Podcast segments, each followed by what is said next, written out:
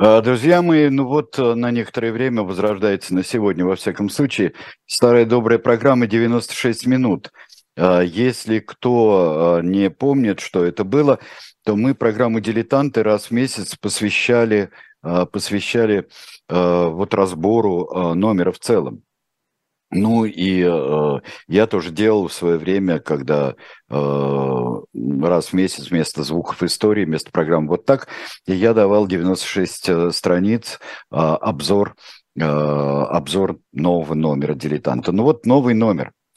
Новый номер. Добрый вечер всем и всем, кто перешел вот сейчас с э, канала «Живой гвоздь» и э, на «Дилетант», э, и на «Дилетант» же подписался.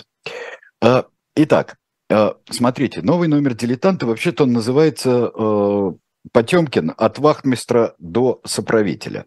Вот здесь у нас замечательная Екатерина такая. Я сегодня не буду показывать страницы журнала вам отдельно, а вот сейчас быстро, быстро вам прочитаю то, что пишет. Не все, конечно, то, что пишет Виталий Наумович Дымарский в вступительной статье «Моя история». Он замечательный разговор с Пайпсом, который спросил у нее, замечательный Пайпс, в свое время Ричард Пайпс, историк, философ истории. Он спросил, вот как так получалось, что ваша страна всегда вела оборонительные войны и всегда приращивала себе территорию.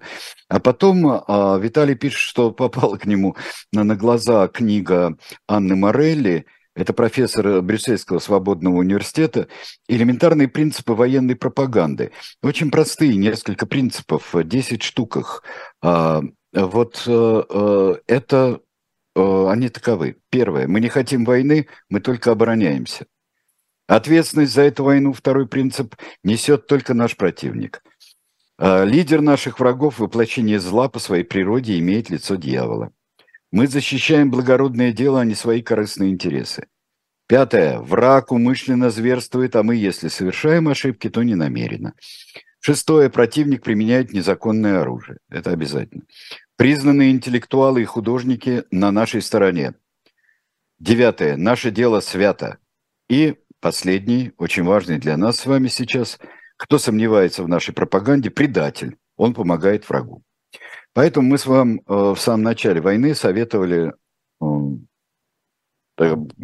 того, что давайте будем договоримся, как нам велят, но это никого не спасло, называть ее спецоперацией, мы говорили, что мы должны будем, мы должны будем обязательно делить там на пятнадцать, на двадцать и скептически относиться к любым сообщениям, тем более к любой пропаганде.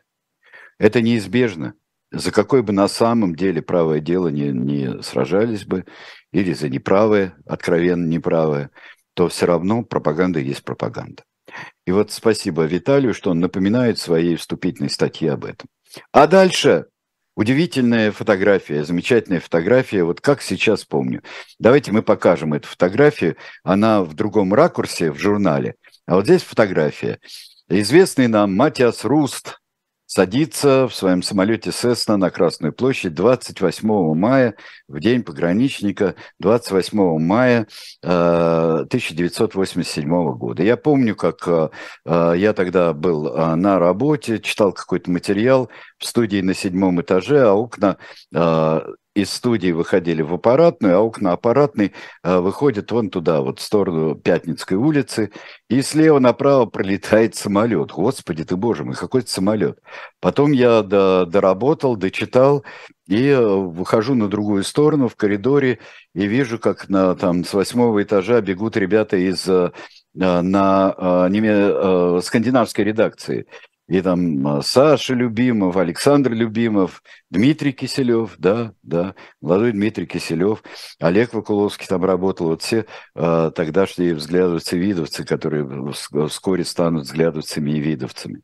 Добрая память Эдуарду Сагалаеву. И вот они бегут э, с этими с репортерами под мышкой, э, магнитофонами, якобы портативными, тяжеленными, бегут, они вот на Красную площадь собираются через мост э, туда э, брать интервью. И вот прилетел он тогда. И э, это стоило дол- должностей министра обороны, командующему ПВО, Ну, интересно вспомнить вот такой случай через, через много, много лет. А, ну, сегодня Матиас Руст сел бы не на Красную площадь, а в ШИЗО. Он и сел, кстати говоря, не в ШИЗО, а в СИЗО. Он сел тогда, его арестовали, конечно, но потом все это закончилось достаточно просто для него. И он вышел из тюрьмы, прославился на весь мир. Тогда ему девятнадцатый парню шел год, пилот-любитель. Сейчас все гораздо серьезнее, и уже никакого вот веселья, во всяком случае, не может быть, потому что тогда Советский Союз в лице Михаила Сергеевича и его команды протянул руку Западу. Сейчас совсем не руку протягивает, и это совсем другие отношения. Тогда были первые.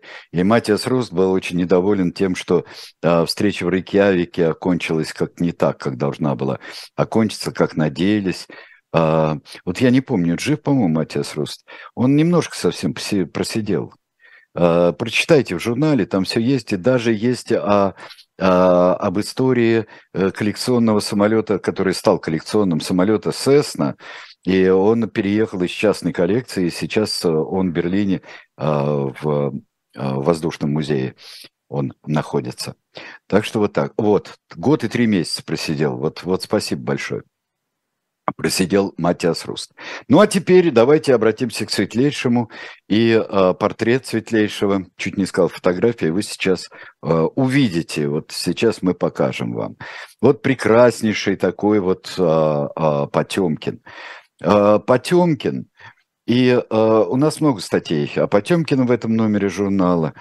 И... Э, э, Алексей Кузнецов пишет обзорную статью. Начальную статью. А, вообще от личности Потемкина. Сколько же про него было а, написано ерунды. И мало очень толкового. Почти никто, столько вот ненависть к Потемкину и какая-то совершенно глушайшая а, ненависть не только у наследника, у Павла Петровича, а у, и у екатерининских деятелей было к нему. Мне кажется, что его совсем не э, поняли, что он делает. И не поняли те, кто с ним э, сотрудничал. Может быть, э, кроме его замечательного вот, племянника, который потом воспитывал, э, воспитывал то ли дочь Потемкина, то ли не Потемкина, то ли Екатерины, то ли не Екатерины, Елизавету Темкину, о которой вот мне посчастливилось написать в этом номере статью. И когда э, э, считали, а, он родственник Потемкина. Вот, например, Александр Николаевич Самойлов. Он написал, э, написал очень хорошую биографию. Но, как всегда, когда существует черная легенда о Потемкине и о екатеринских фаворитах вообще, и о Потемкине в первую очередь, потому что он самый был всесильный, он единственный был всесильный, Потемкин. А о нем сказали, когда существует черная легенда, о нем тут же сказали. А Потемкин, ну, это племянник пишет, он, конечно, всем ему обязан. Да не был он всем его обязан. А, вернемся на секундочку, здесь пишут... Матиас Руст недавно приезжал в Оберхаузен, Мария Хам, извините, я интермедию такую, потому что очень здорово, что вы написали. Купил у знакомого в, авто, в автохаусе машину, немцы его не знают, а тут русская фирма, его опознали, все сбежались сфотографироваться с ним. Ему сейчас пятьдесят плюс. Ну, конечно, пятьдесят плюс, да. Вот. Так вот, смотрите, что случилось на самом деле, кто такой Потемкин. Потемкин – это единственный фаворит сотрудника Екатерины. Дмитрий, я не согласен, что все они были толковые.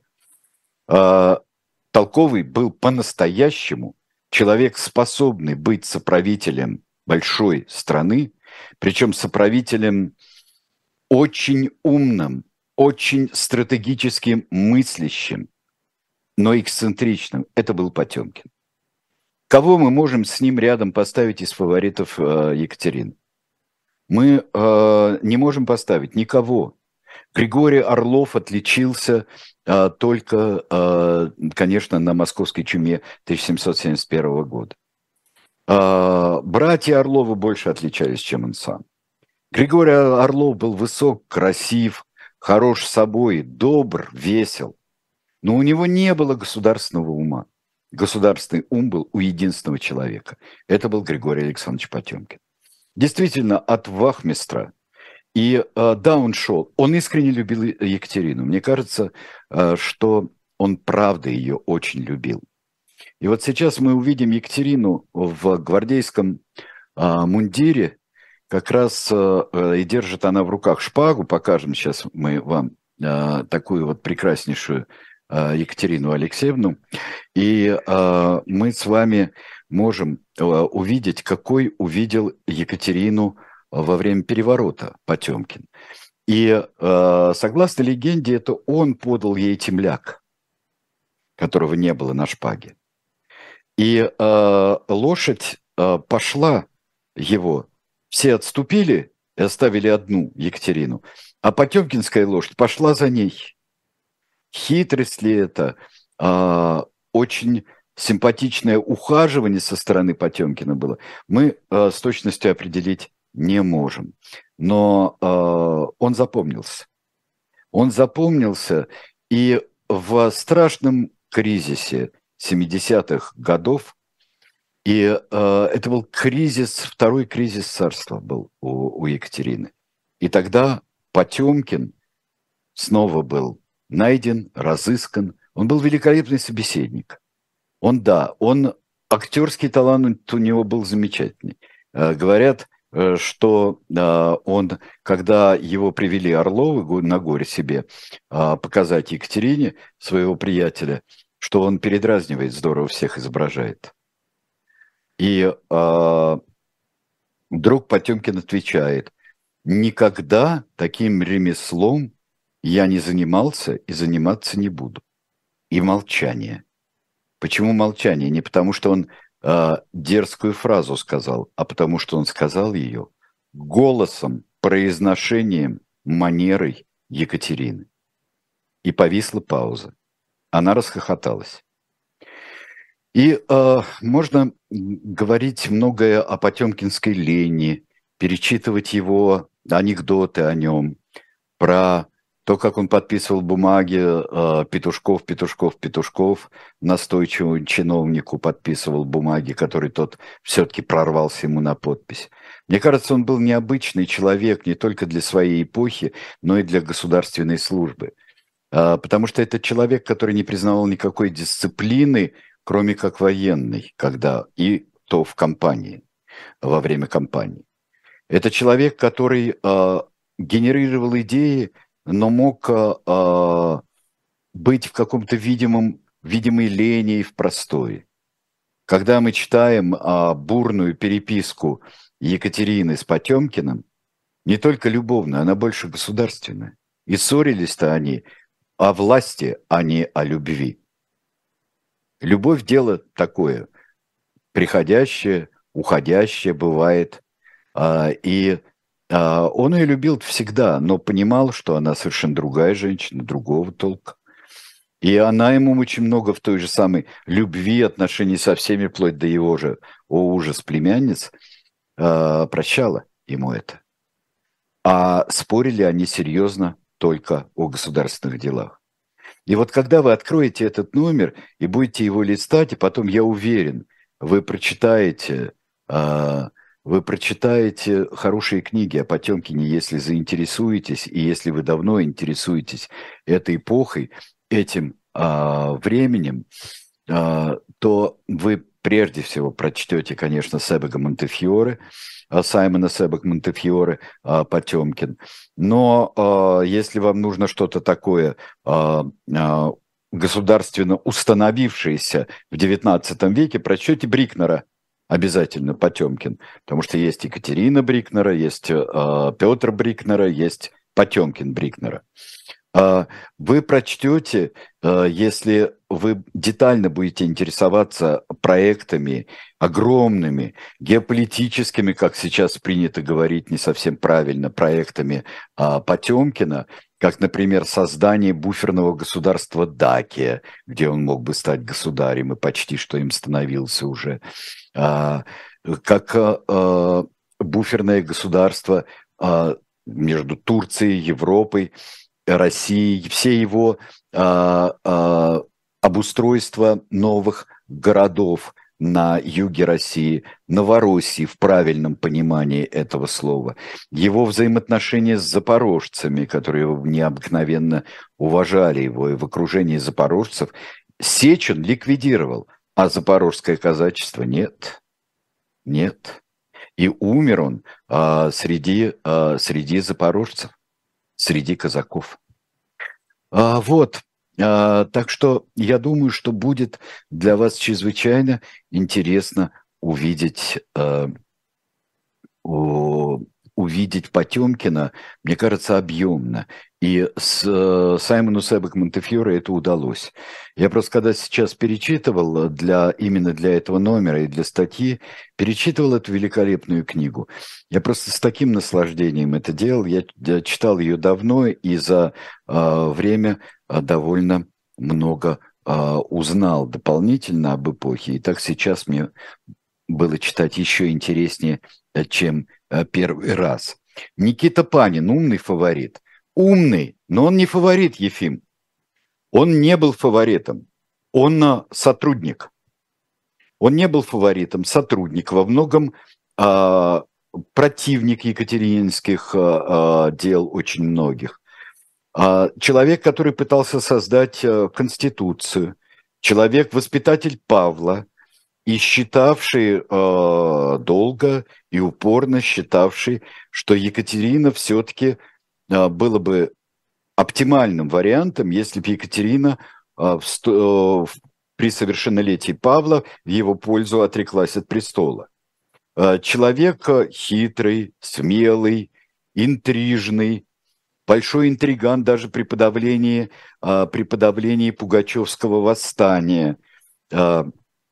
И как Потемкину приходилось договариваться, что будет, и те, кого предлагал сам Потемкин, кто мог бы решить эту проблему, проблему Пугачева после того, как умер Бибиков, и что давайте мы Петра Панина, и к Петру Панину у нас будет и другой Потемкин там, но оказалось, что чрезвычайно его разбили, и э, Михельсон разбил э, Пугачева, и страшно спорили, кто все-таки возьмет и будет вести Пугачева. Страшно хотел это еще, со, еще совсем не генералиссимус Александр Васильевич Суворов. Никита Панин – крупнейшая фигура. Но вот посмотрите на царство Екатерины, когда... Долго, да, он отправлен был потом в отставку, и э, были э, дела иностранные, э, забрали у Панина, но э, вот это ошибка мнений, не интриги, а ошибка мнений. Интриг было полно, но для Екатерины очень важна была ошибка мнений, и важ, важны были противовесы не такие, чтобы кто-то не возвысился э, в... и состав представлял бы опасность для Екатерины, а чтобы вырабатывались решения, решения оптимальные. Сотрудничество с Потемкиным было при этом э, наиболее плодотвор, плодотворно э, всегда, все, все время было. Так, э, совершение всегда восемнадцать лет было. Алексей, э, дело в том, что э, это у, у, у Павла... было, это семьдесят четвёртый год, да, там ему двадцатилетие, двадцатилетие, вот как он женится, вот и, и все. Вот он, когда женился вот он на несчастном первым своим браком, Павел Петрович, вот тогда и могли уже сейчас ему, может быть, даже и предоставлять власть. Вот, Сергей, можно через меня общаться, да, потому что вы друг с другом немножко общаетесь по тем бичам, которые нас всех интересуют. Я бы охарактеризовал Потемкина в качестве именно правой руки Екатерины. Вот как сошлись, так и остались. Вот правда, вот правда. Мне кажется, что да, ситуативным... Кто жил долго, жил долго, кто жил мало. Совершеннолетие было скорее ситуативным, чем по возрасту. Ну вот он войдет в ум, закончил обучение, вот все, уже не нужен наставник Никита Панин, женится Павел, и можно было, было, перев... можно было уже его считать дееспособным. Так. Так, так, так, так, так. Дальше, что у нас очень интересно еще а, есть Потемки. Это потемкинские не деревни, а потемкинские, я бы сказал, города. Мы, естественно, с Евгением Сергеевичем взялись а, тут же со всей нашей душой за Афины на Днепре. Город, которому Потемкин, Херсон, которому Потемкин при, придавал огромное значение. Это э, низовье Днепра, только ликвидировав э, непреодолимую сечь и э, при этом на достаточных условиях, конечно, это было тяжелое дело, но э, Запорожская сечь уже как-то, э, все это время она представляла собой гигантскую неорганизованную э, силу. Это, э, я бы не считал, что это было таким вот антиукраинским выпадом, потому что об этом не очень думали и чрезвычайно ценили боевые качества и качества даже организационные у запорожских казаков, ценил тот же Потемкин. Но к Черному морю вот договориться было, чтобы были города, невозможно. Построен Херсон в присутствии запорожцев, Херсон был бы разорен. был бы разорен. Это цинизм истории, да, это так бывает. И мне кажется, что при всей замечательной казацкой храбрости и вольнице тоже особо, мне кажется, не стоит ее идеализировать. Так вот, в низовье Днепра, несколько южнее крепости Кызыкермен, это нынешний Берислав, Кызыкермен, вот это место, был построен, и был там, была построена крепость, и стал развиваться город. Обычно говорят, что да, он там хотел построить флот, но этого не получилось, поскольку флот, Днепр впадает в достаточно мелкий лиман, и очень затруднен выход. Причем выход из Днепра... Сейчас мы снова слышим, увы, мы слышим эти а, названия в а, таком тревожном сочетании, как Кинбурн и Очаков, Кинбурнская коса и город, а, который а, принадлежал уже России после столкновений с турками, и а, Очаков, который а, принадлежал туркам. Это все блокировало выход из лимана в море. Потом построить Николаев Потемкин. После него построят Одессу и Дерибас и все остальные. Потемкин будет строить Екатеринослав. Потемкин будет строить города, и он считал, что это его, фактически, где он был безраздельный властитель, что это будет потрясающая, процветающая огромная страна. И первым таким городом был Херсон. И куда соверш... состоялось путешествие. Вот сейчас, я думаю, что план Херсона мы с вами э, увидим. И э, Херсон мы с вами увидим. И здесь нам станет понятно вот эти милые места. И э, уже здесь написано э, собор, Свято-Екатерининский собор мы видим, который здесь слева на плане у вас, и там будет похоронен сам Светлейший. А, ну вот, Херсон построили, ошибки исправили в конце концов, и а, Херсон становился городом, городом, который процветал по-всякому. И там строились суда, только не такие, не такие большие там линейные корабли, как, как в Николаеве, а строились корабли поменьше. И можно еще сказать, что Херсон выявил, и путешествие потом, путешествие Екатерины на юг, выявил не только деревни, о которой замечательно тут разобрала деревни Елена Минушкина, а Алексей Дурново разобрал а, а, именно само путешествие и его этапы Екатерины.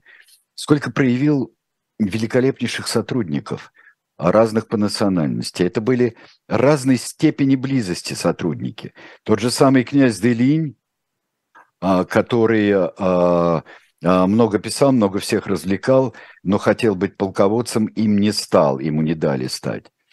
И э, это были, например, приглашения Джона Пол Джонса, знаменитого корсара и американского адмирала, героя войны за независимость, ну и сошел с характерами.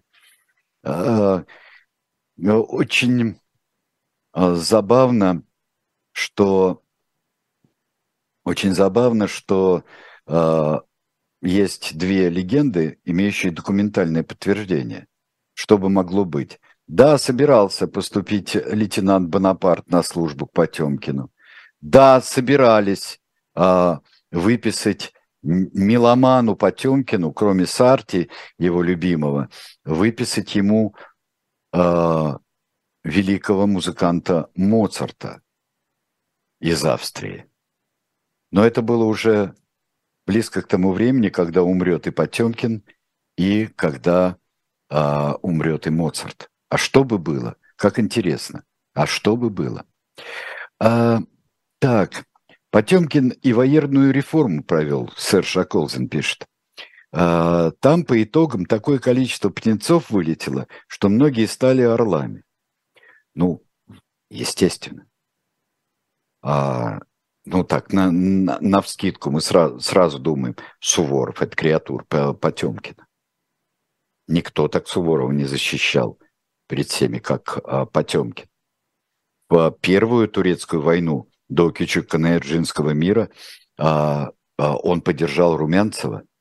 Ну, с Румянцевым у него были свои потом невзгоды, но человека, под чьим началом он сражался в Первую турецкую войну. И он поддержал решение, решение Румянцева, в общем-то, не бояться атаковать. Не бояться атаковать и дать ему всех сил. Есть письма Потемкина и Екатерины. А Суворова только в советских фильмах. Ну, кстати, не только в советских, а легенда Суворова как а, а, честного противника а, Потемкина создалась в девятнадцатом веке. А может быть, даже и сразу после, а, сразу после Екатерины, потому что Павел очень почитал Суворова. А, и э, Суворову приписывалось многое. Э, Суворов ближе, понятнее. У Суворова нет такой, хотя э, выходец из той же самой Украины, Малоруссии, Потемкин, э, Смоленск плюс Малоруссия у него. Вот это потемкинское великое барство, конечно, оно из него делать пропаганду э, не хотелось. Его великий какой-то природный аристократизм и широта, которая, может быть, больше напоминала а, и польских, и белорусских, и украинских а, магнатов а, времен расцвета Речи Посполитой. Это, конечно, было не очень хорошо. И потому мы думаем, что военная реформа, нас очень во многом учили, что это реформа Суворова. Ну уж не мог. Ну, не было того. Давайте, давайте не отнимать у Суворова того, чего, э, у Потемкина того, чего и сам Суворов у него отнимать не хотел. Продолжим. Давайте сейчас мы, э, не знаю, как насчет рекламы у нас. Нет рекламы здесь? Нет рекламы. Ну, так значит, мы просто с вами продолжаем. Э, в шоп «Дилетант Медиа» вы можете хотя бы этот журнал купить. Э, так, реформа, да. Очаков, да, те далекие годы. Э, Запорожские казаки были, по сути, профессиональной армией. Я бы сказал, что не так. Это не профессиональная армия, а это э, особое организации, я бы сказал, это сидящих воинов, сидящих на земле. То есть это вот было иску... вот первоначальное казачество. Вот. вот что такое? Это именно казачество. Да, это профессиональная армия, но при этом они и свое хозяйство вели и жили почти как государство, как примитивно-демократическое государство. Достаточно по-простому демократическое государство. А, так. Да, Дмитрий, первая супруга Павла Наталья Алексеевна была из Гессенского дома. Все правильно, да. А, с первой супругой это, конечно, было, было большое. Большая была трагедия и неудача, которая еще дальше а, развела Екатерину и Павла. Потому что Екатерина плохо к ней относилась, а она обманывала Павла. И это была трагедия для и без того нервного молодого человека Павла Петровича. И э, она жестоко, конечно, поступила, когда все ему открыла. Но э, он вскоре женился, это была счастливейшая семья с Марией Федоровной. Э, так, дальше. Э, упадок Чигирина, заслуга Потемкина. Да, да, думаю, да. Думаю, да. Это не заслуга, это, может быть, может быть, во всяком случае, это следствие потемкинских дел, потемкинской политики. Это вполне возможно, потому что Потемкин хотел строить города. Он хотел строить города, он, что он любил, это строить города и разбивать парки. Плюс к тому он хотел сделать из степь степью, а вот по берегам рек больших он, конечно, хотел цветущих садов, великолепного хозяйства. Он хотел, поэтому выписывались и колонисты из Германии, и вот весь наш знаменитый, вот и Аскания Нова, и все остальное, то, что колонисты, которые потом, мы их помним в двадцатом веке, только потому что их страшно переселяли, истребляли, а Нестор Иванович Махно, отобрав у них великолепные рессорные коляски мягкого хода, ставил на них пулеметы, это вот тоже мы а, помним. Ну, а, а баронов Фальцфейнов мы помним за Асканию Нову. Господи, что с ней происходит сейчас? Что там может быть? Что там останется? Вот. Так что а, здесь... Что означает Дерибас? Дерибас. Да. Дерибас. Дерибас. Он... Это очень интересный был и а, военачальник, и интриган большой. Да, Рибас был. Так что а, вот. А, Потемкин новый Годунов. Оставил много городов. Интересно. Это вы сами сочинили? Я не помню, откуда это берется. А, так. А, да. Ну, мы видели, что он именно, да, барон Фальцфейн, да. А вот он нынешний подход. От сада до сада, пустыня до ограда. Нет. Нет. Нет. А, вешать на Потемкина то, что... А, получилось, что несколько грандиознейших проектов, они не нашли свое продолжение в создании структуры. Он же, простите меня, и дороги делал. И когда он начинал проектировать Екатеринослав, там же сразу закладывалось а, и театр, и университет. Он хотел сделать Афины на, на Днепре из Херсона, что у него получилось, чем-то плохо. И Екатеринослав, это должна быть, была быть столица всего этого необъятного края. Нет, а, нет, что это? Это не множественное число, Рибас. Это, это на самом деле, это испанская, а, испанская фамилия, так что здесь... Все а, нормально. А, проблема детей Потемкина. Были ли у него дети? Скорее, а, скорее не было детей.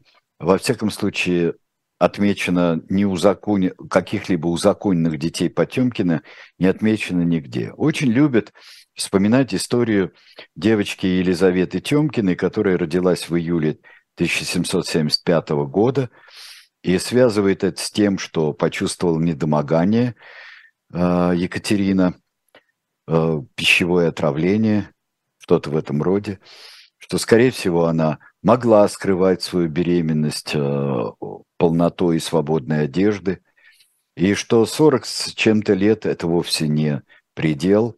Вот кто бы лучше бы молчал, вот я всегда, вот извините, что я реагирую на то, что говорил, э, приводит слова Людовика шестнадцатого, э, который говорил о, э, скорее всего, было бракосочетание Потемкина и Екатерины, хотя это было тайное, но об этом прознали многие. И э, он говорил, вот, да, мадам Потемкиной сорок там с чем-то лет, вот только бы э, самое время рожать, ха-ха-ха. Вообще э, меланхоличный и, я бы даже сказал, малохольную, чем во многом, особенно в вопросах брака и взаимоотношений с женщинами, э, король Людовик шестнадцатый, только недавно ставший королем, э, и э, которому пришлось очень долго объяснять, э, что должно произойти между ним и Марией Антуанеттой, чтобы у них были наследники престола. Э, это не совсем анекдот, потому что это был добродушный э, малый, хороший слесарь, замечательный географ, э, и не будь он королем, Не будь он королем, было бы у него хорошее будущее, вполне, как у принца крови. Вот. И э, он, может, сколько угодно мог смеяться над Екатериной, но э, мы можем допустить такую, такой вариант. Можем допустить. Доказательств нет, но что еще странно, потому что своего сына от Орлова, Бобринского, Бобринского, она, конечно, она и видела его во время учебы, и потом пыталась его каким-то образом приблизить, устроить, платила его долги, но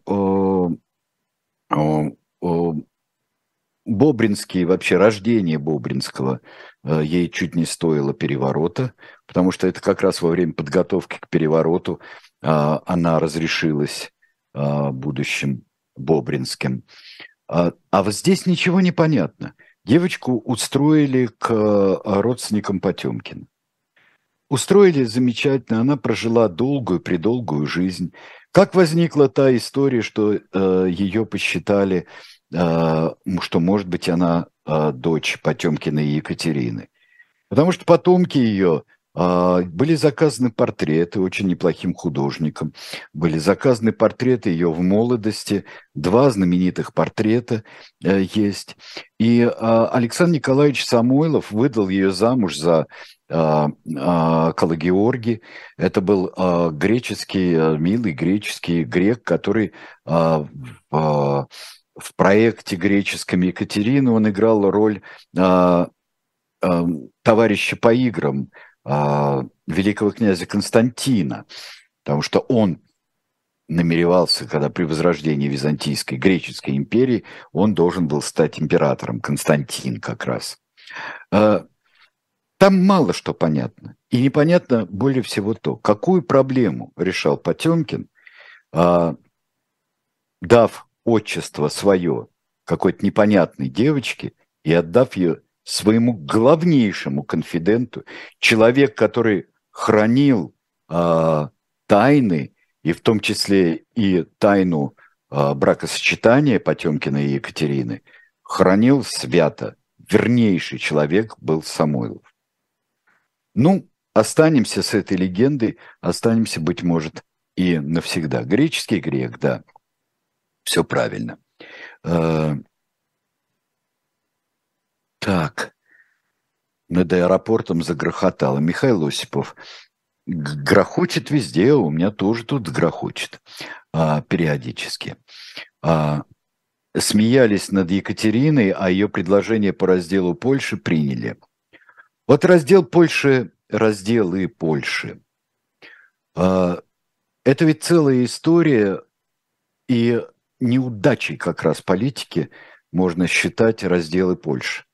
Потому что если изучать и всю переписку того времени, и все планы а, насчет Польши и Потемкина и Екатерины, то раздел между, скажем, Пруссией, Австрией и Россией, это считался крайней мерой и очень нежелательной. А сохранение а, польского королевства – это был один из приоритетов. Потемкин и мог стать сам польским королем, и э, были такие планы, но э, многое этому помешало. И потом именно политика, очень сложная политика, австро-прусско-российская политика на фоне вечных турок, это привело к трагическому разделу Польши. Это, э, скорее всего, не то, что хотели быстро ее разделить, потому что все три страны были заинтересованы в разной Польше. Кто в нейтральной, кто в приверженной России. И не забудьте, что польским королем был Понятовский, Станислав Август. Ну вот тоже, пожалуйста, действительно, это любовник Екатерины, человек, ее тоже любивший всю жизнь, допустивший несколько очень серьезных промахов в Польше. И как это очень часто бывало в истории Речи Посполитой, ее собственная, я бы сказал, и избыточная демократия, избыточная демократия и разодранность, которую будет отмечать а, Сенкевич, а, Генрих Сенкевич, говоря о более ранних временах, о семнадцатом веке. Мне кажется, здесь столько факторов было, но которые, мне кажется, до сих пор они каким-то образом живут. Хотя то, что мы в прошлом часе с вами говорили о, о государствах и ны, нынешней возможности надсуверенных объединений, которые решают многие вопросы, они, наверное, снимаются сейчас. Ну вот, Потемкин, возвращаясь к Херсону, Потемкин умер в степи, был похоронен в Херсоне, умер в степи среди казаков и родственников своих, близких людей. В Свято-Екатерининском соборе он был похоронен, и с тех пор его прах постоянно тревожит. Сначала Павел э, э, убрал надгробие, похоронил и засыпали в, в подвале, похоронили э, Потемкина и засыпали гроб с его телом. Затем снова вынули, э, переносили, его тревожили восемь раз, а сейчас девятый. Вот восьмой раз, когда его э, снова похоронили в Свято-Екатерининской церкви, ведь это была э, омерзительная совершенно история, которая связана с тем, что вскрыли гроб Потемкина и выставили его череп, в, сделав там музей. Остальное выбросили, очень многое выбросили оттуда. Спасибо, кстати, Борису Лавреневу, писателю, который э, пожаловался куда следует, и приказали череп Потемкина захоронить уже при большевиках. А где сейчас прах Потемкина, основателя Херсона? К... Кто бы мог его разорить, если вот не было всех этих операций прошлого и нынешнего годов? Кому он там мешал? Новый памятник поставили при независимой Украине в две тысячи третьем году. Тот, который пропал а, во время войны, старый памятник пропал. Его сняли, сделали призрак. Херсонский призрак был. Сначала, когда не сняли памятника, накрыли его брезентом, потом сняли, унесли, поставили Маркса, маленького такого. Во время войны он исчез. В две тысячи третьем году поставили новый памятник, ну, отдаленно напоминающий старый. Теперь его увезли. Зачем, к чему? Зачем? Захоронить, значит, потерять для науки. А что ваша наука должна была делить с черепом Потемкина? Да, конечно, если был Герасимов, мог бы восстановить по черепу Потемкина, предположим, его внешний вид. Но захоронить надо. Так. Так, ну что же, посмотрим мы еще на один сюжет, который есть. И это будет последний наш сюжет. Я должен сказать, что у нас есть, как всегда, например, примыкающий к теме обзор фаворитов разных королей, разных народов. Екатерина и, соответственно, Потемкин в кинематографе. Самые, мало того, что замечательный Пугачев в фильме сорок третьего года немецком «Мюнхгаузен», но там еще совершенно чумовая Екатерина и жуткий Потемкин. А, так, мы с вами посмотрим историю Тельмана. Очень хорошая статья. Покажите нам э, Эрнста Тельмана. Я думаю, что мы на него посмотрим. Э, и э, мы пропустим сейчас и надгробие Потемкина, и смерть Потемкина, и Свято-Екатерининский собор. Давайте посмотрим э, э, на Эрнста Тельмана. Руководитель немецких коммунистов. Вторая коммунистическая партия в мире. К тридцать третьему году, тридцать второму. Посажен в тридцать третьем. Пишет письма. Вот история писем его очень интересна.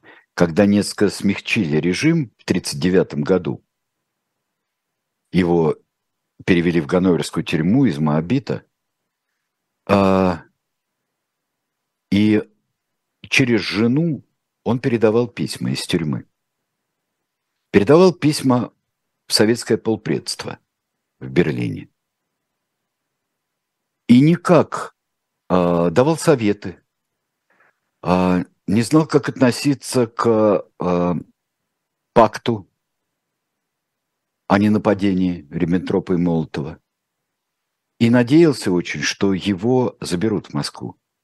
Он поддерживал Сталина, хотя, естественно, не одобрял расправы над немецкими коммунистами, хотя над другими коммунистами сталинские расправы он в своих письмах а, одобрял.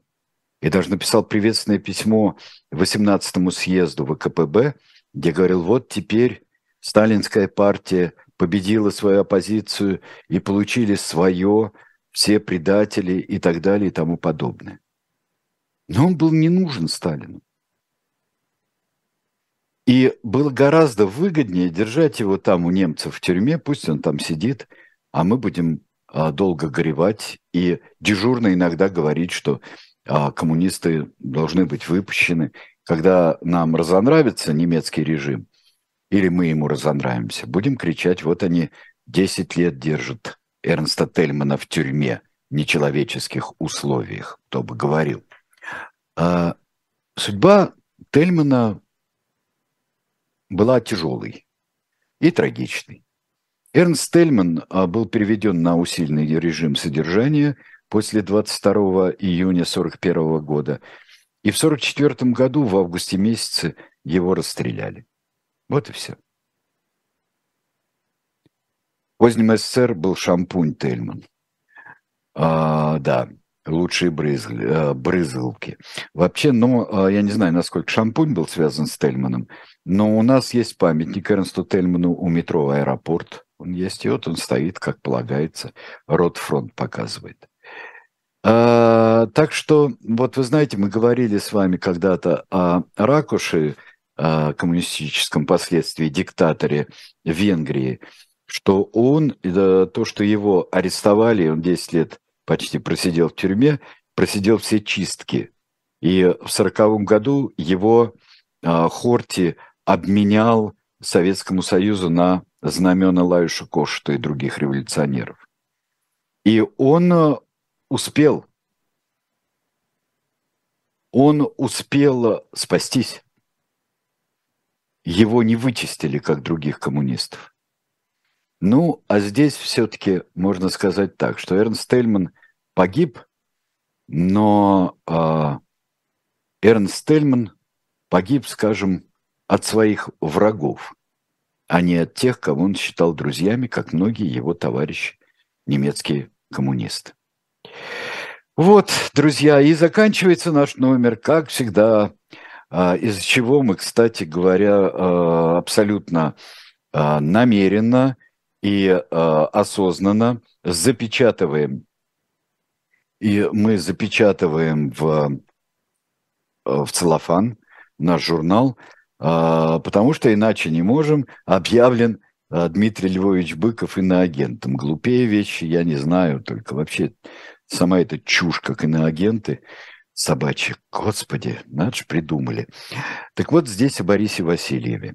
Противоречивая для меня статья, но очень живая и очень, я бы сказал, заинтересованная статья о замечательном писателе Борисе Васильеве.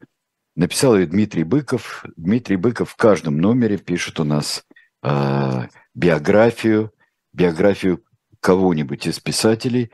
Но э, не забудьте, что по четвергам, поздно вечером, в программе «Один» вторая часть называется «Урок литературы», и там мы говорим, э, Дмитрий Львович Быков с вами говорит о, тоже о писателях. Э, и это очень интересно. Кроме того, быстренько пройдемся, что у нас есть. В связи с коронацией Карла третьего, сокровища британской короны, пишет о них Алексей Дурново. Вообще, надо сказать большое спасибо Алексею Дурново. Он составитель этого номера, его главной части, которая посвящена была Потемкиным. Но здесь еще его собственная авторская статья «Сокровища британской короны». Евгений Снегов о потомках Потемкина. Прямых нет, но этот род существовал. Я всегда восхищаюсь тем, что у Снегова в его гербовнике у него точное, настоящее описание любого герба. Ничто ни с чем не перепутано. И о марках. Написал Евгений Бунтман, написал о марках принц Народом Сианук, который видел всех. И марки с Народовым Сиануком были даже у французского государства. То есть от Петена до Полпота мы можем проследить принца Народома Сианука и его удивительную историю. Естественно, мы говорим здесь об играх и о фильмах. В фильмах у Кабанова есть статья о фильме, который я очень люблю. И вспоминаю, я думаю, что многие нас, особенно Дмитрий Мезенцев, этот фильм помнят, знают «Безумие короля Георга». Это один из самых замечательных фильмов об восемнадцатом веке британском, которые только есть на свете. Это очень хороший фильм.